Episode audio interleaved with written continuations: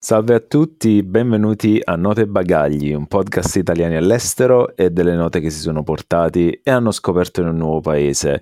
Io sono Gianluca e con me, come al solito, c'è Riccardo. Ciao Riccardo. Ciao Gianluca, come stai? Bene, siamo arrivati alla quinta puntata, se non sbaglio. Sì. Cosa ci portiamo dalla conversazione con Denise? Sicuramente questa voglia di scoprire posti e di vivere la vita in maniera molto all'avventura, no? Sì, a me quello è piaciuto molto. Come lei, comunque, insomma, alla fine i vari posti in cui è finita non erano così importanti. Cosa era importante per lei era comunque avere esperienze nuove di vita e vedere posti nuovi, o anche, appunto, quando parlava della sua situazione lavorativa, trovare un modo, insomma, di utilizzare gli studi che aveva fatto. E quindi alla fine non era importante dove questo succedeva. E mi è piaciuta molto, insomma, questa cosa, proprio l'attitudine, ecco, verso andare e poi capire come funziona quando uno si trova là, diciamo. Per esempio, tu lo faresti? Cioè, in qualsiasi posto? Magari da più giovani sì, oggi come oggi sicuramente no, non lo so, sicuramente è difficile. Ad esempio, quando lui diceva che, insomma, addirittura pensava di finire in un paese e poi finire in un altro, insomma, quando stava cercando lavoro, è abbastanza una cosa che potrebbe scioccare molte persone sicuramente. E anche a livello musicale abbiamo parlato un po' di tante cose diverse. Lei ci ha detto come, tra l'altro, in ogni posto poi magari ha scoperto anche un po' di cose semplicemente avendo la mente aperta.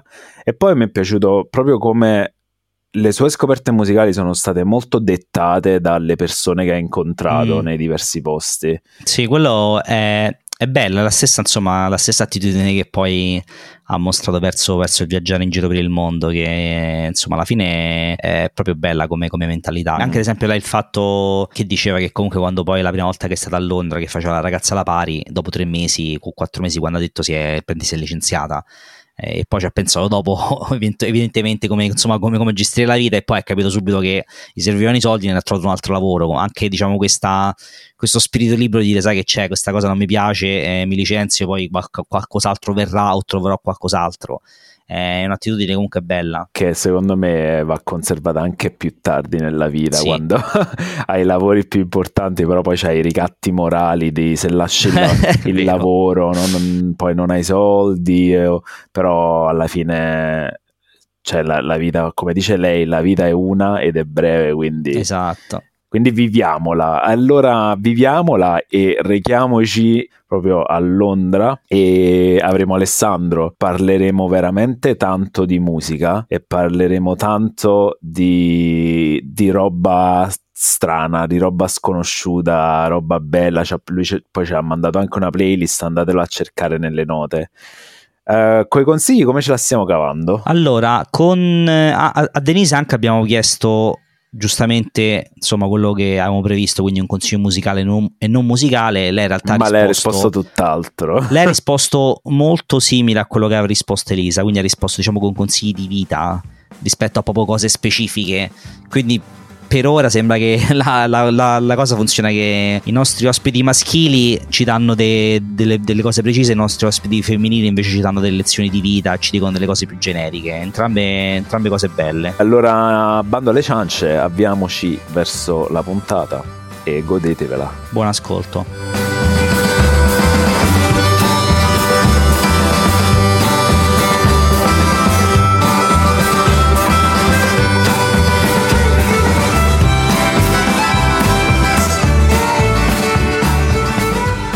Abbiamo ospite Alessandro. Ciao Alessandro, benvenuto. Ciao a tutti, ciao ragazzi.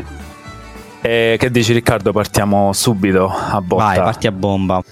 Partiamo a bomba. Allora, Alessandro, come si fanno i soldi? No, scusa, volevo dire, dici un po'. Allora, innanzitutto, dove sei ora? E raccontaci un po' della tua esperienza di emigrazione, da dove vieni, dove sei e come ci sei arrivato. Allora, io vivo a Londra da 11 anni e sono, come sentite dall'accento, del sud Italia. Sono nato a Salerno, ho vissuto tra Napoli e Caserta e Salerno negli ultimi anni, prima del 2012, quando poi mi sono trasferito qui a Londra. A Londra in particolare sono a nord-est, a Walthamstow. Bella zona. Sì, è una bella zona, mi ci sono trasferito solo da ottobre, quindi la sto un po' scoprendo, ma sembra una zona abbastanza interessante. Ottimo. Ci vuoi dire cosa fai a Londra e diciamo se facevi la stessa cosa in Italia o se magari ci sei arrivato chissà come per vie traverse? Allora, provavo a fare la stessa cosa in Italia, ma il motivo per cui sono qui è perché, diciamo, in Italia non era facilissimo. Faccio il video editor, lavoro come self-employed, ma a volte anche a contratto, e faccio questo lavoro qui da 9 anni. Ok. Ed è quello per cui in realtà ho studiato in Italia, però diciamo dopo un paio d'anni dove provavo a fare questo lavoro ma diciamo in situazioni un po' più grigie e strane di come invece situazione all'italiana, diciamo. Sì, esatto. Diciamo non esiste proprio il mestiere del video editor in Italia a livello iniziale almeno. Tutti si aspettano che tu faccia un po' di tutto nell'ambito del media. Quindi i primi lavori che ho trovato erano molto del tipo: ah, ma fai pure le riprese? Ah, ma ci fai pure il suono? Ci fai anche questo? Ci fai anche quest'altro? E in realtà a me il lavoro che interessava era proprio quello dell'editor. Quando l'ho studiato pensavo di voler fare cinema in realtà, poi mi sono reso conto negli anni che in realtà la mia forma preferita di narrazione è quella del documentario, quindi a me piace fare montaggio di documentari. Ok, interessante. Quindi praticamente sei finito a fare, diciamo, una cosa su cui comunque tra virgolette eri preparato, nel senso che avevi studiato, diciamo, l'argomento, però appunto dicevi prima che a Londra fai il freelancer quasi spesso, cioè vuol dire che praticamente non hai un datore di lavoro fisso. Dici un po' come funziona, perché magari tante persone che ascoltano non conoscono bene questa dinamica e come sei arrivato a capire che questa era una cosa possibile che si può fare in Inghilterra, che come dicevi in Italia comunque magari è più difficile, il mercato del lavoro è diverso, cioè come hai imparato come funziona il mercato del lavoro e come sei riuscito a orientarti a trovare il posto, diciamo, giusto per te? Quello è interessante perché non è un percorso molto definito, cioè devi un po' essere fortunato secondo me anche qui. Quello di cui mi sono reso conto è che nel Regno Unito, soprattutto a Londra, c'è spazio, c'è ancora spazio, cioè forse in Europa è probabilmente il posto migliore dove stare se vuoi fare questo tipo di lavoro. C'è lavoro da quel punto di vista, però essendoci tanto lavoro ovviamente c'è anche tanto lavoro, diciamo, non decente. Le mie prime esperienze non sono state positivissime, però quello che io ho fatto ho cercato di contattare gente all'inizio che lavorasse più o meno nello stesso campo, qualcuno che magari avesse bisogno di montare un cortometraggio, un video musicale, e iniziare con una collaborazione a titolo gratuito per iniziare comunque a conoscere gente. E ti devo dire che fondamentalmente avrò fatto al massimo un paio di lavori così e poi ho trovato contatti che mi hanno mandato mi hanno dato altri contatti per lavori pagati, e lavori pagati già all'inizio, pagati decentemente. Quello che dicevi all'inizio, che magari le prime esperienze o i primi lavori non erano ideali, è perché secondo te perché non sapevi bene te cosa cercare o dove trovare, o perché semplicemente magari ancora, diciamo, eri sconosciuto, quindi non avendo le conoscenze, non avendo i contatti, magari era anche più difficile trovare una persona o un'azienda o qualcuno che, diciamo, ti desse fiducia? I primi lavori capitati così un po' per caso, erano anche qui, diciamo, di persone che si aspettano un po' di, magari con compagnie piccole che hanno appena iniziato, dove comunque cercano di sfruttarti fondamentalmente, certo. Cercano di, magari ti pagano a progetto, però un progetto ti dicono guarda ci metti al massimo un giorno e mezzo, 2 giorni, alla fine ti ci fanno lavorare 1 settimana. Questo diciamo capita anche qui, però sono state veramente pochi le esperienze negative. In realtà, poi per rispondere alla tua domanda precedente, io sono freelance ma lavoro praticamente sempre tramite la stessa video production ormai da 8 anni, che è una video production che mi ha anche per un periodo assunto, poi sono tornato freelance perché fondamentalmente mi conveniva dal punto di vista remunerativo. Però è una video production che fa lavori interessanti e per la quale sono praticamente l'unico video editor, quindi tutti i lavori che loro prendono me li passano, e okay. Quindi mi ritrovo in una situazione, in una posizione molto favorevole perché sono freelancer ma non devo cercarmi lavoro. Sì, infatti questa era la cosa che poi volevo chiederti, che siccome è un lavoro comunque nell'ambito media e su cui in genere credo ci voglia un portfolio, no, di lavori se tu vuoi cercare un lavoro e vuoi proporti a qualcuno, quindi volevo chiederti, magari non è la tua esperienza e quindi se non si applica a te insomma ce lo dici, però come funziona per trovare contatti? Tu hai, non so, hai un sito, hai un portfolio, se qualcuno che vuole, magari che fa questo e vuole venire a Londra e cercare dei contatti, come funziona? Allora, 10 anni fa c'erano dei siti dedicati al video production in generale. Io ero iscritto a 2 o 3 di questi, tramite i quali penso di aver trovato veramente pochi lavori. Okay. Funzionanti come siti. Sì, ma in realtà diciamo sono una tipologia di siti che se ci stai un po' appresso alla fine funzionano, solo che io nel frattempo, i primi 2 anni che ero qui, io lavoravo nei bar, ho lavorato in un caffè universitario, sì. Ho fatto il cameriere, quindi diciamo la cosa complicata era riuscire a stare appresso alla ricerca del mio lavoro, mentre però lavoravo tutti i giorni quelle 8 ore dove arrivi a casa poi distrutto e l'ultima cosa che vuoi fare è metterti a cercare lavoro.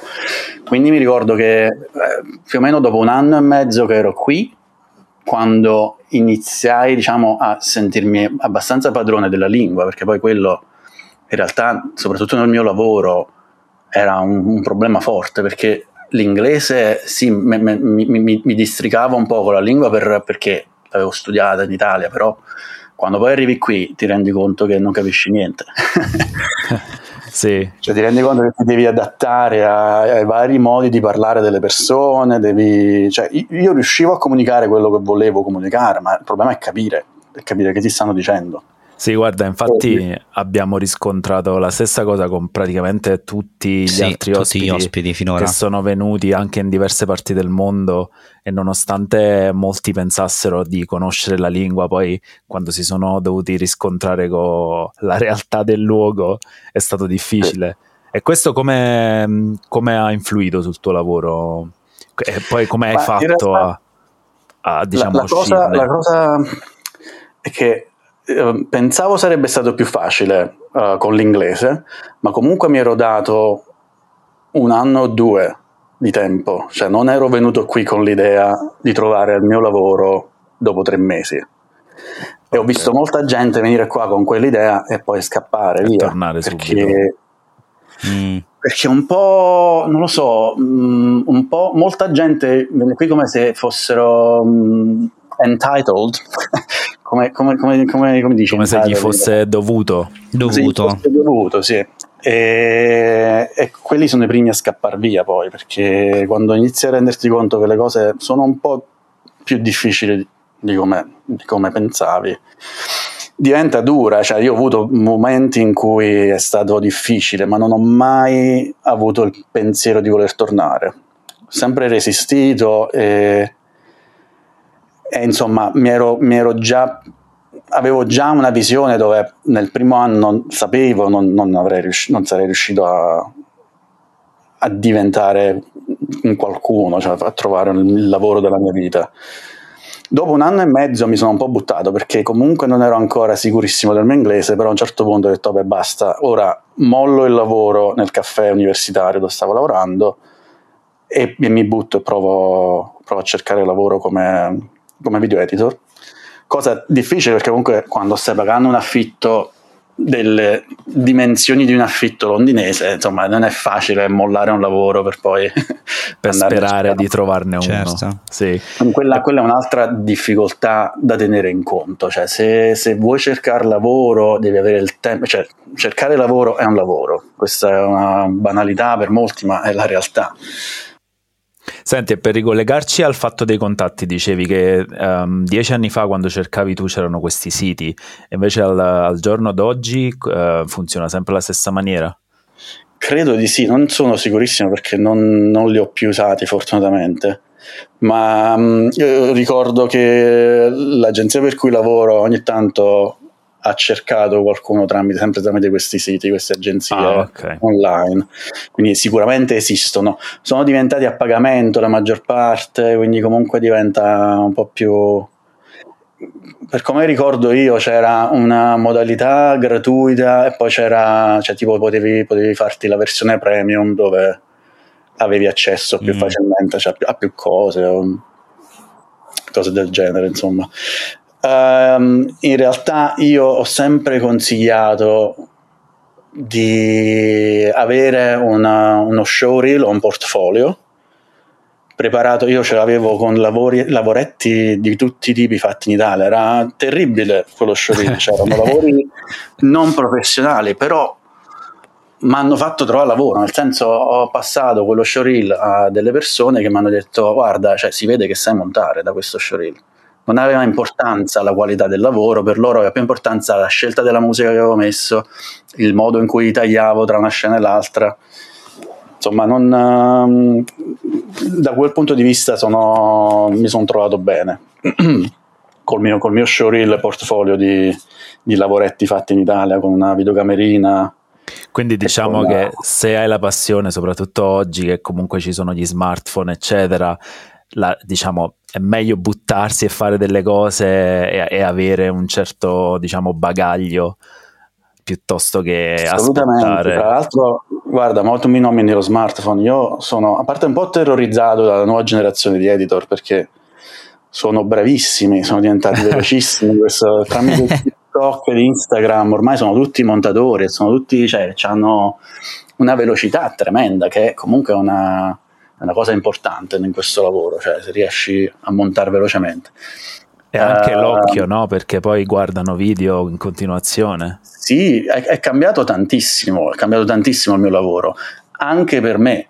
Cioè ora, anche quando faccio lavori per, non lo so, un museo, la National Gallery di Londra, ti chiedono il video in formato in verticale per metterlo su TikTok. E tu dici, ma come faccio un video di arte a metterlo su, capito? In portrait.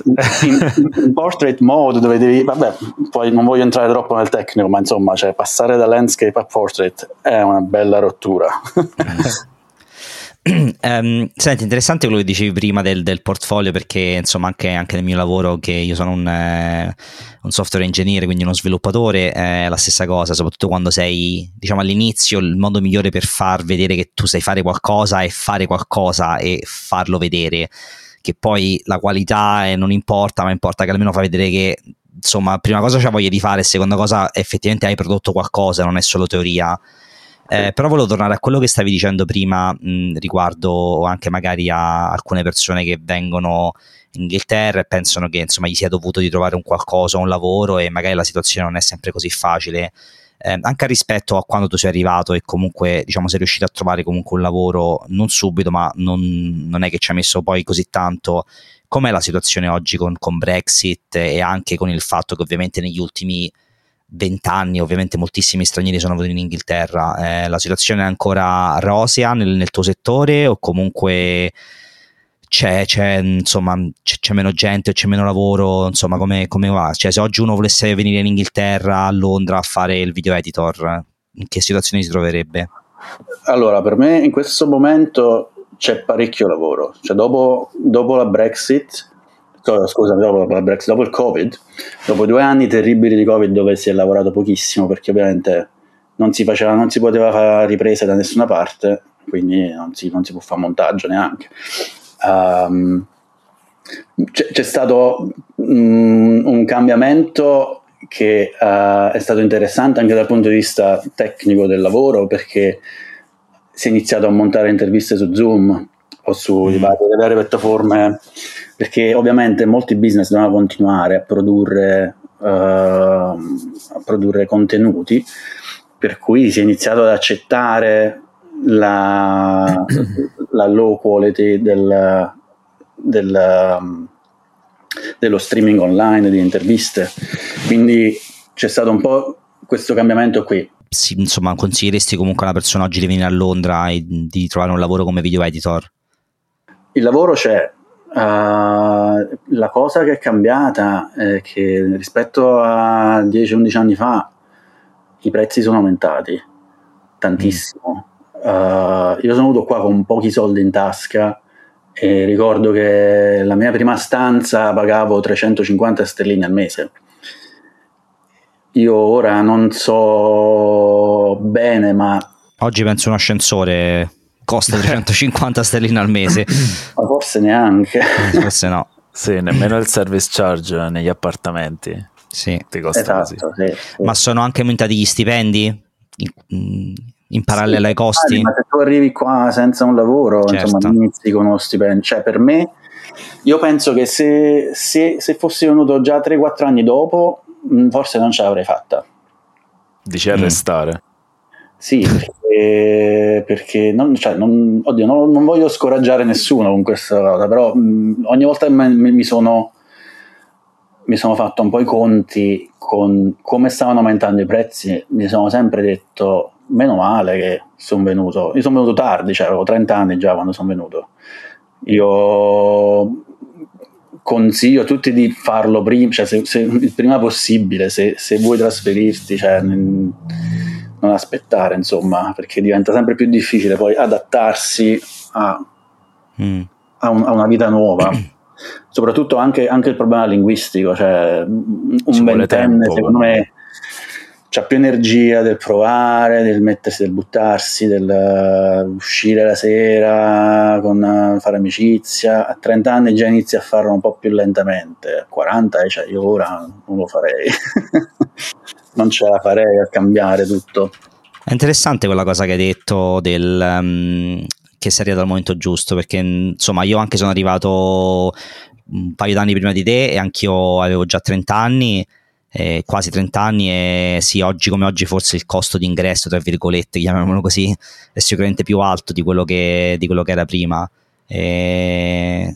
Sì, oltre che burocraticamente certo, non è così facile, cioè prima tu potevi fare il biglietto, sì, venire qui senza il visto e potevi darti il potevi tempo. Rimanere qua senza fare niente per mesi, anche anni volendo, perché nessuno ti mandava via. Sì, esatto, se avevi abbastanza soldi. Senti Alessandro, devi stare a Londra per lavorare, diciamo, per fare il tuo lavoro, o potresti farlo da altrove? Nel senso, se qualcuno magari in Italia può lavorare con compagnie, con insomma videomakers in Inghilterra. Allora, ti parlo della mia esperienza personale. Io potrei lavorare in remoto quasi sempre, io lavoro da casa il 99% del tempo. Ci sono delle volte in cui magari devo andare in ufficio a prendermi un hard drive con del girato, anche se spesso me lo faccio mandare via corriere. Però insomma sì, devo stare a Londra, nel senso che la stragrande parte del lavoro che faccio è girato a Londra anche, quindi immagina un giorno filmano per un lavoro, a fine giornata mi spediscono un drive oppure me lo vado a prendere in ufficio e poi ci lavoro. Si può fare tutto ciò online, ma devi avere poi una persona che ci si metta e che faccia l'upload del materiale. Perché parliamo di svariati gigabytes di roba, no? Perché con la qualità di oggi ci sono progetti che arrivano anche a 2 terabyte. Quindi insomma, ormai in un giorno di girato, con le videocamere che ci sono adesso, soprattutto se c'è più di una videocamera, una giornata di girato sono 500 giga valli ad uploadare, insomma, cioè devi avere connessione veloce in upload, connessione veloce, certo, in download, poi scaricarli anche per lavorarci, no? Come? Puoi scaricarli anche per lavorarci. Sì, quindi stai un attimo investendo del tempo per cui, diciamo, essere qui facilita quella problematica, però io spesso vado a lavorare da fuori, me ne vado in vacanza, mi faccio, invece che 2 settimane di vacanza me ne faccio 4, 2 lavoro dall'Italia e le altre 2 settimane me ne faccio vacanza, quindi o mi porto del materiale che è già stato girato, oppure in quel caso lo faccio uploadare. Poi ci sono dei modi per uploadare magari delle versioni come si dice? Anteprime. Sì, insomma, le versioni più low resolution, a bassa risoluzione. Scusate, io quando si parla di lavoro mi viene prima l'inglese che l'italiano. Normale, sì, ma ci siamo abituati anche noi. Si possono appunto uploadare queste, però devi avere poi qualcuno qui che poi sappia ricollegare il materiale master a quello su cui lavora. Quindi capito? È conveniente essere qui,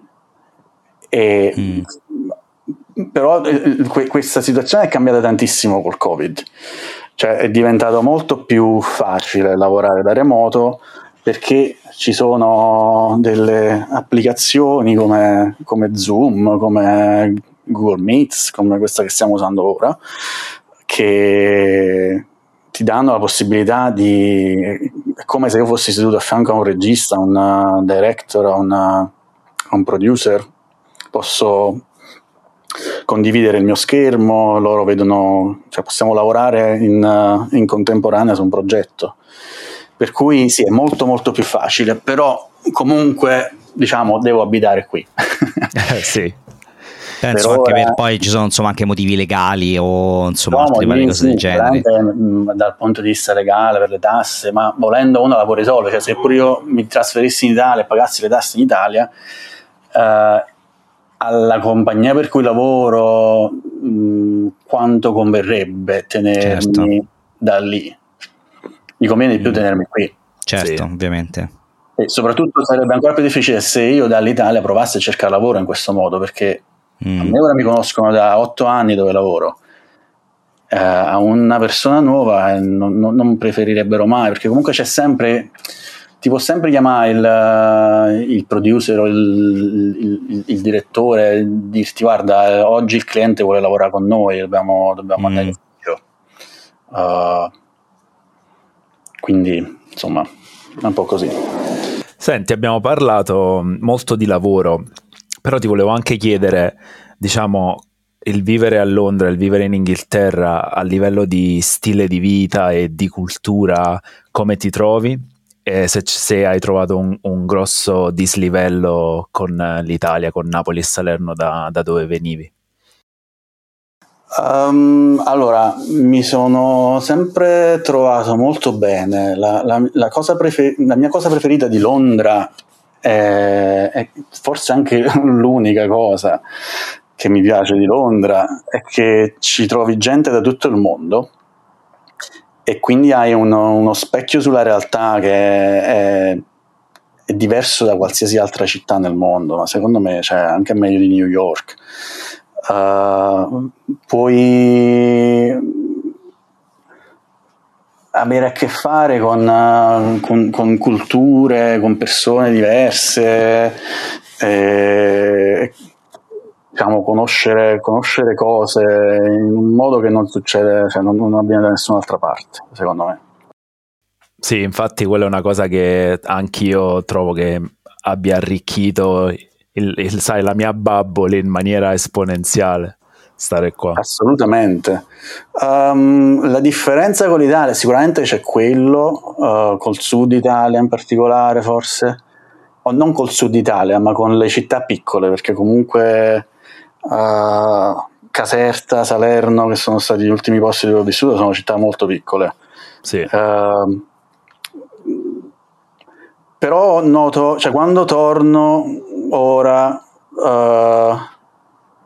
cioè non sono rimaste completamente ferme, insomma c'è comunque del movimento anche lì, fortunatamente, però è diverso, cioè c'è una sensazione diversa nelle persone, negli amici che sono rimasti in Italia.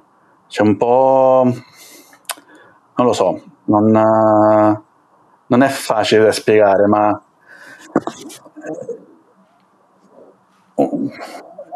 è un po' ristagnante la situazione, perché mi rendo conto che soprattutto, non voglio tornare a parlare di lavoro, ma alla nostra età, se diciamo non sei ancora magari in condizioni precarie dove vieni sottopagato, vieni sfruttato, cioè questo si ripercuote poi su tutta la tua vita e su quello di cui parli quando vedi gli altri, quando esci. Sì, perché lo accetti un po' come una normalità, no? Perché molti, esatto, magari si trovano in quella situazione. E quindi lì mi trovo spesso a notare una differenza. Notare una differenza, cioè, anche dal punto di vista proprio del... Il dramma del perdere un lavoro in Italia è quanto è diverso magari se perdi un lavoro qui. Perdi un lavoro qui e sai già, beh, me ne devo trovare un altro, punto, sì. Cioè lo troverò. In Italia invece no, non funziona così, è un dramma, è tosta, non se ne esce. Sì. Senti, parlavi appunto di come Londra, forse anche più di New York, comunque puoi trovarci il mondo, e c'è il mondo, nel senso persone da ovunque.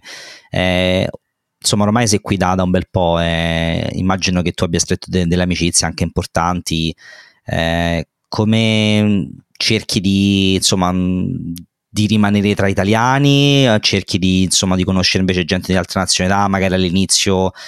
ti tenevi un po' lontano dagli italiani, ora magari sei tornato ad avere come amici persone, diciamo, che sono anche loro italiane. Insomma, come ti relazioni con le culture diverse rispetto all'amicizia qua a Londra? Allora, all'inizio, questo è un consiglio che mi è stato dato e che è veramente importante, quindi, cioè, per chiunque si voglia trasferire, non frequentate italiani. Non frequentate italiani perché sennò imparerete mai l'inglese, non c'è niente da fare. Io avevo degli amici italiani che già vivevano qui, ovviamente non è che non li vedevi perché, cioè, dici non ti voglio vedere, però devi cercare assolutamente di avere anche amici internazionali, meglio ancora se inglesi, perché ovviamente l'inglese parlato da un inglese è diverso dall'inglese parlato da un tedesco.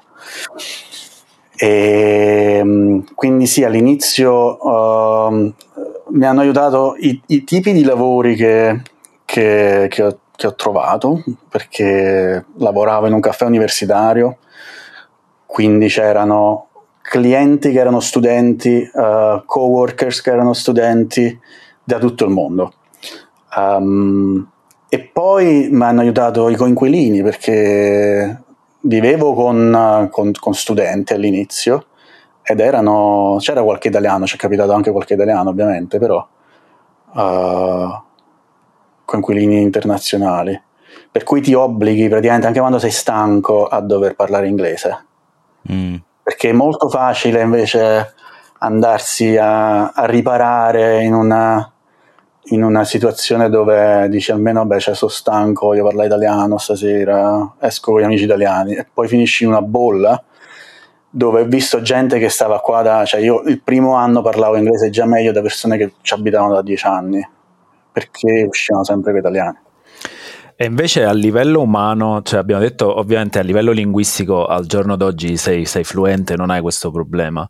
A livello umano nei diversi rapporti con le persone, diciamo da varie parti del mondo, hai riscontrato differenze con la cultura del posto rispetto alla cultura di noi italiani che magari siamo molto aperti e così, oppure non hai riscontrato questa... quelle differenze sicuramente a volte magari comunque sicuramente c'è quella cosa che noi italiani tendiamo ad essere un po' più rumorosi al cercarci, cioè se tu fai amicizia lo fai perché ti vuoi rivedere, sì. Questa è una cosa alla quale ancora non mi sono abituato, gente dove, che conosci una sera, ci parli, diventate migliori amici e poi non li vedrai mai più. È diverso, però sì, alla fine stando qua da tanto tempo molti degli amici più cari che ho non sono italiani, però i amici che sono rimasti, diciamo quei pochi amici che sono rimasti, quelli che uno definisce i migliori amici, secondo me anche per un fatto di età sono in Italia, cioè, o comunque sono amici che avevo, sono amicizie che sono iniziate in Italia, ma secondo me non dipende dal fatto che ero in Italia, dipende dal fatto che avevo 20 anni. Sì, perché diciamo ci sei cresciuto insieme, hai condiviso una parte della tua vita che era la tua formazione. Esatto, sì, a 30 anni, a 40 anni cambia il modo in cui si fa amicizia, cambiano le cose di cui si parla, ognuno è più proiettato su se stesso, c'è meno spazio per gli amici, per amici importanti, nuovi, è più una necessità di avere persone con cui magari uscire, passare del tempo, ma c'è quasi una forma di difesa a una certa età, secondo me, dove è veramente difficile... relazionarsi nello stesso modo in cui ti potevi relazionare a 20 anni. Senti, ci hai detto che diciamo questo melting pot di culture è la cosa che probabilmente è l'unica cosa che ti piace tanto di Londra, quindi dici che cosa non ti piace adesso. Vabbè, qua scadiamo nel cliché, però dopo 11 anni il clima iniziale, il clima che poi sta peggiorando, cioè non è che dopo 11 anni c'è sempre stato lo stesso clima.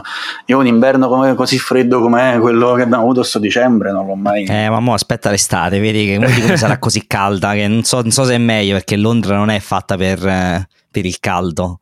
Lo so, però preferisco il caldo. Allora, delle cose cliché, il clima sicuramente diventa, dopo anni inizia a diventare un problema, più che il clima il buio, il fatto sì. che faccia buio, cioè alle 4 del pomeriggio, però inverno, quello sì. D'estate è bello perché invece c'è molta più luce, c'è molte più ore di luce, quindi io arrivo ogni anno a fine inverno che dico ma chi me l'ha fatto fare? Quasi convinto, no, devo andare, devo cercare un posto dove si parla inglese ma ci sia, dove faccia caldo, tipo l'Australia, non lo so, o tipo sai tipo che ne so che c'è Gibraltar che sta in Spagna esatto, però è colonia inglese, sì, esatto. Poi arriva la primavera, arriva la luce, diventa tutto, ti dimentichi dell'inverno. bravo, esattamente.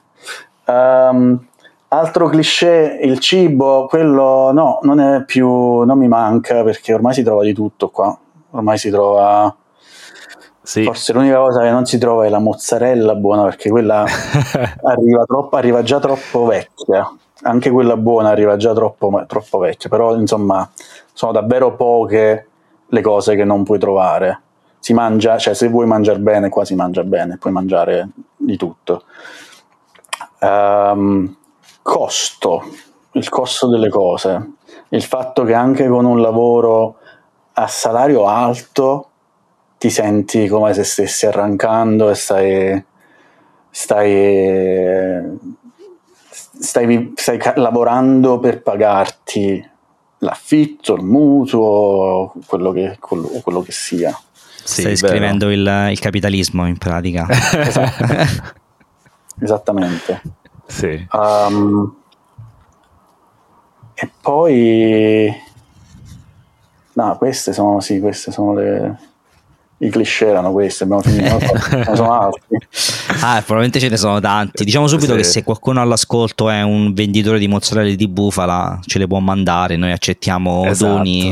No, e poi se ci vogliono sponsorizzare in giornata certo, ovviamente. Sì, allora prima Alessandro, visto che tu hai vissuto a Caserta e a Salerno, dove si mangia la mozzarella migliore? E qua c'ho la risposta che farà contente entrambe le città. Io preferisco la mozzarella grande di Battipaglia e i bocconcini però di Caserta, di Casal di Principe. Va bene, te la sei cavata. Ma, non è ma io ho sentito dire che in realtà la mozzarella migliore di bufala è nel Basso Lazio e non in Campania. Vabbè, la campagna si estende fino a quasi al Lazio, dai. Fino al raccordo anulare parte sud. Senti, allora, insomma, in questo podcast parliamo di esperienze di migrazione, ma anche insomma di musica e di musica quando si migra. Insomma, hai detto prima, ne abbiamo anche parlato un paio di volte, di quanto è bella Londra, comunque tutte le possibilità che ti dà e diciamo il melting pot e la multiculturalità che c'è. Dal punto di vista musicale, dici un po' un attimo che ascoltatore di musica sei, che musica ascolti in generale, che genere ti piace, insomma se volessi descriverti come ascoltatore di musica, insomma dici un po' un attimo chi sei. Allora, questa è una domanda difficile. La musica è sempre stata una parte molto importante nella mia vita. Io quando ero a Caserta suonavo in due band, ho suonato in tante band, ma in particolare in due, da bassista, un po' di elettronica e synth. Musica che ho sempre ascoltato diciamo con piacere, va tra l'hard rock e il jazz sperimentale. Ho iniziato a suonare il basso ascoltando i Primus. Che racchiudono tutto quello che hai detto, sì, hard, esatto. Rock. I Primus in realtà sono più sull'hard rock comunque che sul jazz, anche se poi il bassista ha avuto delle formazioni che si proiettavano un po' più anche sul jazz.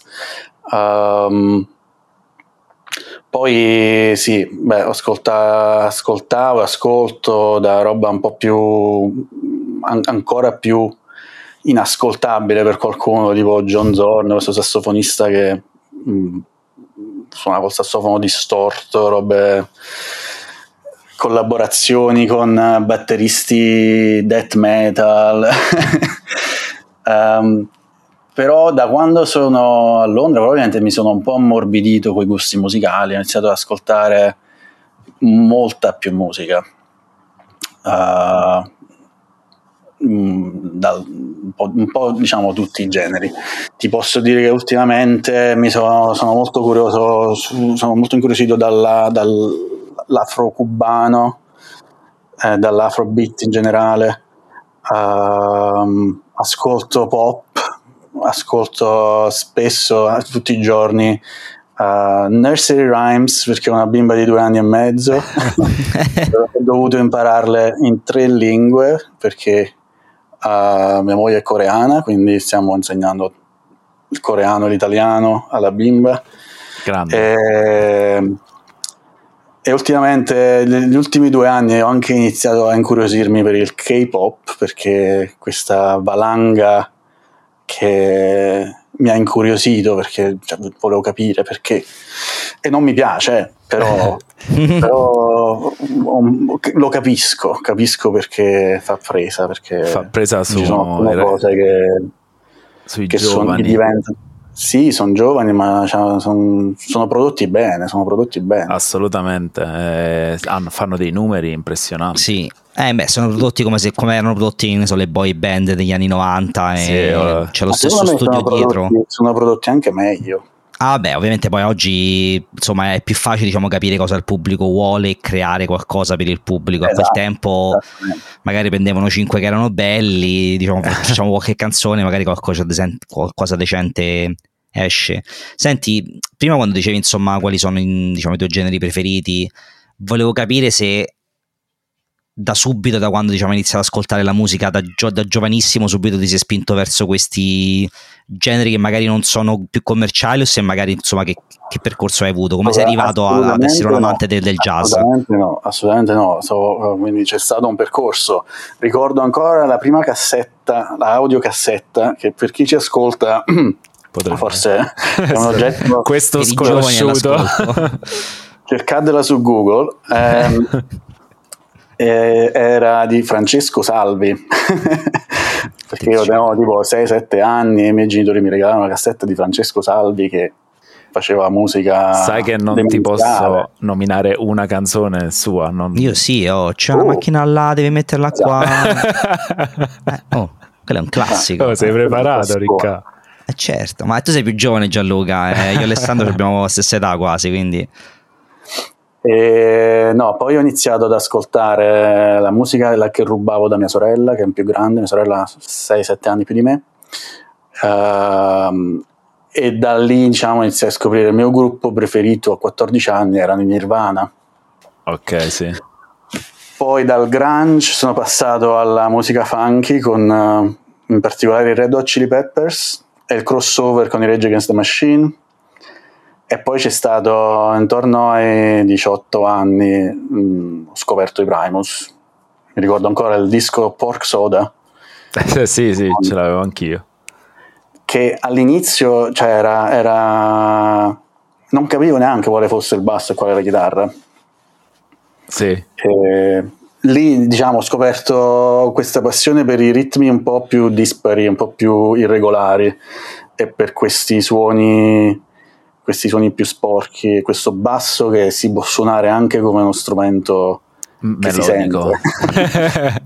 Ma hai iniziato a suonare prima di scoprire i Primus, oppure loro ti hanno portato a imparare a suonare? È stato abbastanza... Allora, mi ricordo che suonavo la chitarra, ma scrivevo giri di basso sulla chitarra. Ok. Quindi mi fu regalato un basso per i 18 anni. E iniziai poi, cioè, non ho mai più toccato la chitarra, insomma. È rimasto il basso. E dopo poco ho iniziato a suonare già in gruppi, anche praticamente da autodidatta ho imparato. E ho fatto qualche lezione, ma mi rifiutavo di mettermi a leggere gli spartiti, insomma, volevo suonare. Sì. Mi ricordo che chiedevo al mio maestro, piuttosto che farmi fare solfeggio, perché non mi fa imparare le canzoni. Sì, che poi cioè, è quello che si fa oggi nell'educazione musicale.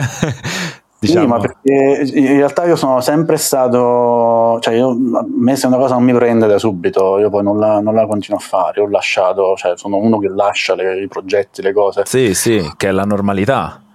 Per cui lasciai le lezioni di basso, mi misi poi a imparare da solo le canzoni. Sì. Sì. Poi molto è cambiato, cioè ho iniziato a conoscere più musica, iniziando a suonare e a relazionarmi con altri musicisti. Quindi magari suoni con un batterista e ti fa scoprire, no, mi piacciono gli Iron Maiden, no, mi piace... il jazz cubano, mi piace questo, mi piace quest'altro, e inizi ad ascoltare cose, inizi poi a farti influenzare dalle cose, a capire come funzionano alcune tecniche, pur non avendo studiato, insomma, al suonare con altre persone mi ha fatto imparare un sacco. Sì. E poi era bello proprio come modo di relazionarsi, secondo me. Cioè, la cosa che mi manca del suonare è suonare, è stare in sala e improvvisare, è mettersi a scrivere musica insieme. Cioè, quel momento in cui c'è la creazione di qualcosa dal nulla. Sì. Spesso quando faccio la stessa domanda ad altri musicisti, quello che gli manca è il suonare dal vivo. A me non ho mai suonato tantissimo dal vivo, però non è quello che mi manca di più. Mi manca di più la parte dove ci si vede in sala e si comunica con gli altri musicisti. Sì, infatti quello che, per esempio, se guardo la mia esperienza, probabilmente è proprio il relazionarsi con le altre persone che hanno un tuo stesso interesse e una tua stessa passione. Senti, comunque dicevi che da quando sei a Londra i tuoi gusti musicali sono un po' cambiati e ti sei un po' ammorbidito, diciamo, negli ascolti, e volevo chiederti se secondo te il trasferimento dall'Italia ha influito su questa cosa, o se magari è più una questione di età e di sviluppo, diciamo, che sarebbe accaduto in ogni caso. Probabilmente entrambe le cose, più l'età forse, più il fatto che non ho più quella, cioè, sai, a 18 anni ti piace il rock, chi ascolta il pop non capisce niente. Sì, diciamo sei molto aperto. Sarà che con l'età inizi ad andare a concerti rock, torni e stai per 2 giorni con le orecchie che ti fischiano, inizi a dire dai, ascolto qualcos'altro. No, in realtà sì, è più una curiosità, è stata la curiosità del capire, perché dell'iniziare ad apprezzare il fatto che magari anche se un genere non mi piace, però se è prodotto bene riesci ad apprezzare qualche altra cosa. Come ti dicevo del K-pop, non mi piace come genere, non lo sceglierei come genere da ascoltare, però quando mi capita apprezzo il fatto che ci sia una produzione fatta così, cioè, quel livello di produzione, insomma. Senti, parlavi di, insomma, Gianluca che ti aveva chiesto come sono cambiati i gusti musicali, sei un po' l'Inghilterra, sei un po' l'età, ho detto che è un po' tutto, però magari, diciamo, da immigrato, cos'è che ti ha dato Londra, cos'è che magari ti ha fatto anche magari cambiare un pochino, magari ti ha fatto entrare in contatto con magari generi che neanche consideravi, tramite magari persone che hai conosciuto a Londra che non avresti conosciuto per esempio in Italia, diciamo? Non particolarmente. In realtà Londra ti dà accesso al poter ascoltare cose dal vivo, sicuramente molto più che Caserta, Salerno, Napoli. Anche serate organizzate nei pub dove si suona e ci sono band locali, cioè band locali, ho scoperto cose bellissime qui a Londra, cose cioè, negli ultimi anni ascolto molto musica con i fiati, mi sto appassionando molto ai fiati, e c'è un mondo a Londra di musica fatta coi fiati, di jazz contemporaneo con la tuba, con il sassofono, sì, anche brass bands, comunque c'è tutta una cultura, quindi sicuramente c'è un accesso, o comunque anche le cose che già mi piacevano le ho viste qui dal vivo, band che in Italia, se passano magari dalle città più grandi, cioè qui ti vengono a suonare dietro l'angolo. Mi ricordo, abitavo a Myland un periodo dove, vicinissimo a Victoria Park, dove facevano il festival ogni estate, e io passando solamente, cioè uscendo fuori casa, già sentivo tipo PJ Harvey, il pezzo di PJ Harvey, sta suonando PJ Harvey dal vivo. Sì. Senti, poi capito che ti permetti di dire no, non ci voglio andare al concerto di Nick Cave, tanto torna tra 3 mesi. Effettivamente questo è anche vero, quindi comunque insomma Londra e la musica dal vivo, i concerti, l'accesso al live, però dal punto di vista del gusto non c'è stato molto di nuovo da scoprire. C'è stato più un fatto di quantità e di come le cose che già conoscevo, comunque qui magari continuano ad avere una certa vita, un certo... c'è più gente con la quale relazionarsi pure se ascolti musica un po' più di nicchia. C'erano, anche perché non ci sono più in realtà posti dove si faceva musica più di nicchia, però stanno scomparendo anche quelli.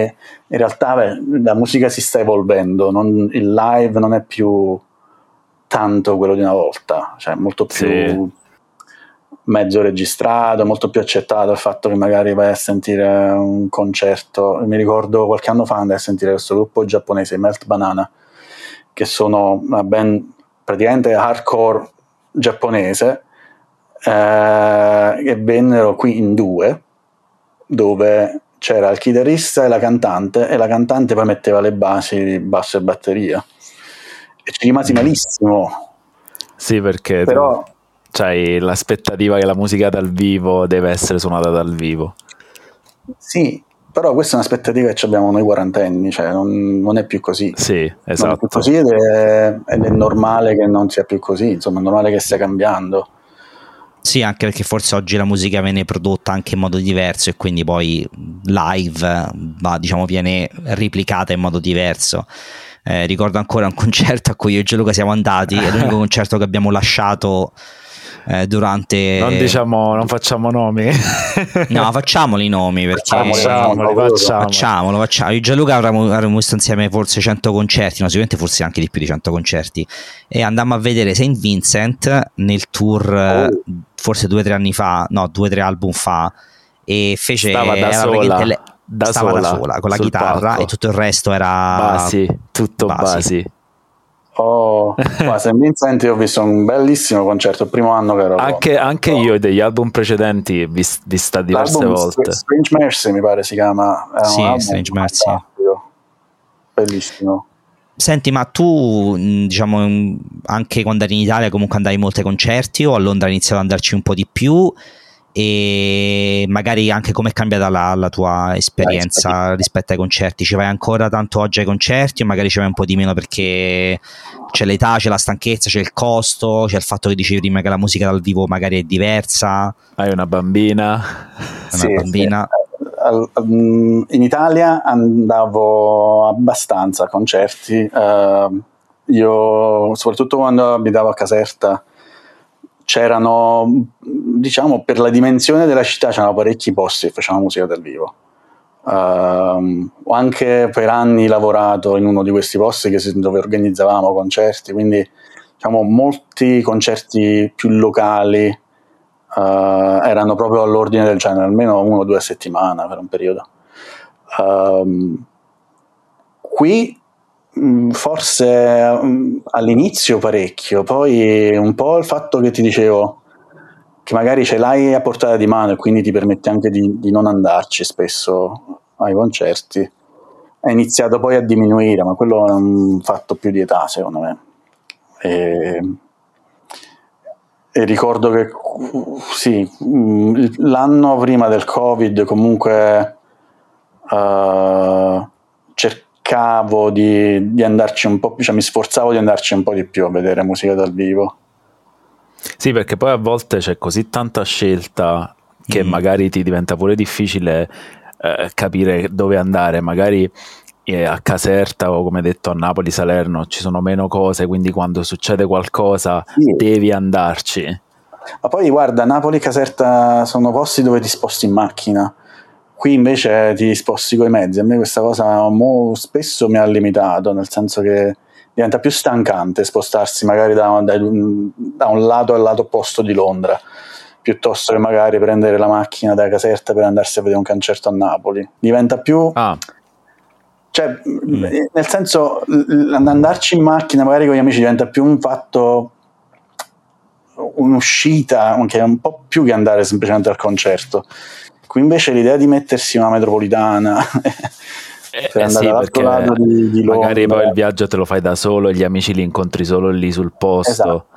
Esatto. Cioè questa è un'altra differenza grossa di questa città rispetto all'Italia, per me, che appunto non ho l'esperienza di città grosse italiane, ma comunque una città grossa italiana non è come Londra, non è grande quanto Londra. Sì. Però è interessante questa cosa che hai detto, perché io che insomma sono arrivato a Londra da Roma, per me il fatto di non dover più guidare, di dovermi muovere con mezzi è stato un vantaggio, perché io a Roma spendevo un'ora a guidare e poi 3 ore a trovare parcheggio. Il fatto che ora invece spendo solo 1 ora in metro, nel mentre posso fare altro, e posso, ad esempio, già il fatto che posso bere perché non devo guidare, in realtà poi mi rende la cosa in realtà molto più semplice dal punto di vista logistico. Poi magari dal punto di vista umano, sì, come Gianluca diceva, il fatto che magari il viaggio te lo fai da solo, non vai a, che ne so, a prendere gli amici e poi fate il viaggio tutti insieme, quello sicuramente è diverso. Ma dal punto di vista pratico, per me, che comunque venivo da una città grande, sicuramente disorganizzata, perché insomma ci sono città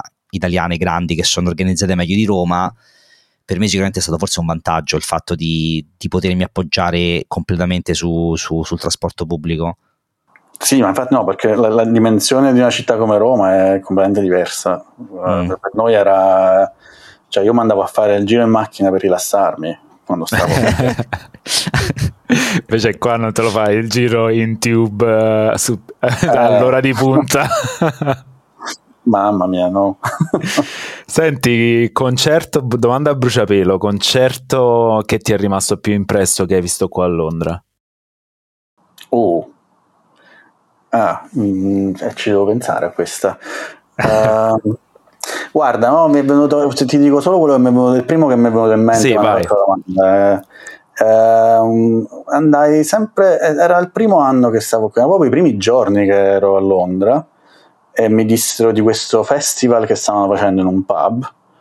Era tipo, cioè, andammo alle 4 del pomeriggio, c'erano tutti i gruppi sconosciuti che suonavano, e c'era questo gruppo di ragazzini che si chiamano Fjokra, con la F, con la F J O K R A, ok, che cioè, erano, mi sembrava di vedere i Mr. Bungle dal vivo in un pub. Erano parecchi di loro, ricordo, erano piccolissimi ed erano bravissimi, ma sai, cioè, non solo tecnicamente bravi, anche proprio in un pub, in un festival dove magari, cioè, stanno suonando tutti sugli stessi amplificatori, cioè i volumi erano perfetti, cioè il modo in cui si gestivano i volumi e la tecnica e la qualità dei pezzi che suonavano, bravissimi, che poi ho iniziato a seguirli, insomma, cioè, non hanno mai sfondato particolarmente, cosa che ancora in attività. Credo di sì, non ne sono sicuro, ma sono almeno qualche anno che non li ho visti più dal vivo. Ce li andiamo, cioè, sicuramente a cercare, perché poi a un certo punto è subentrata anche una cantante, lei sicuramente fa ancora cose, perché poi sono diventati 2 progetti paralleli. Uno sicuramente esiste ancora, Fjokra in particolare non lo so, perché da un po' che non li sento.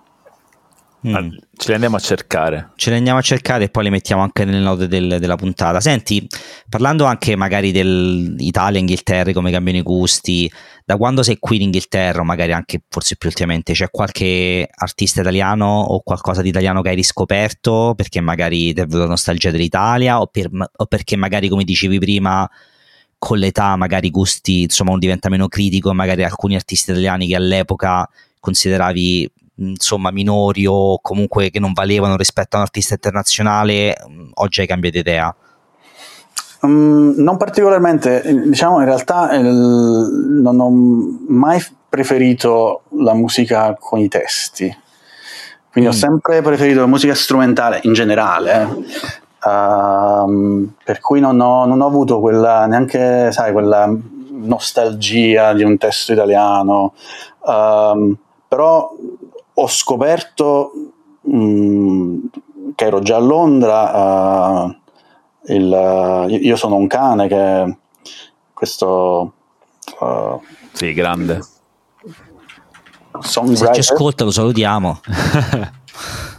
Sì, che lo vidi dal vivo, penso c'eravate anche voi ragazzi. Sì, sì. Ci siamo beccati a quel concerto quando sono nel pub, e là fu fantastico.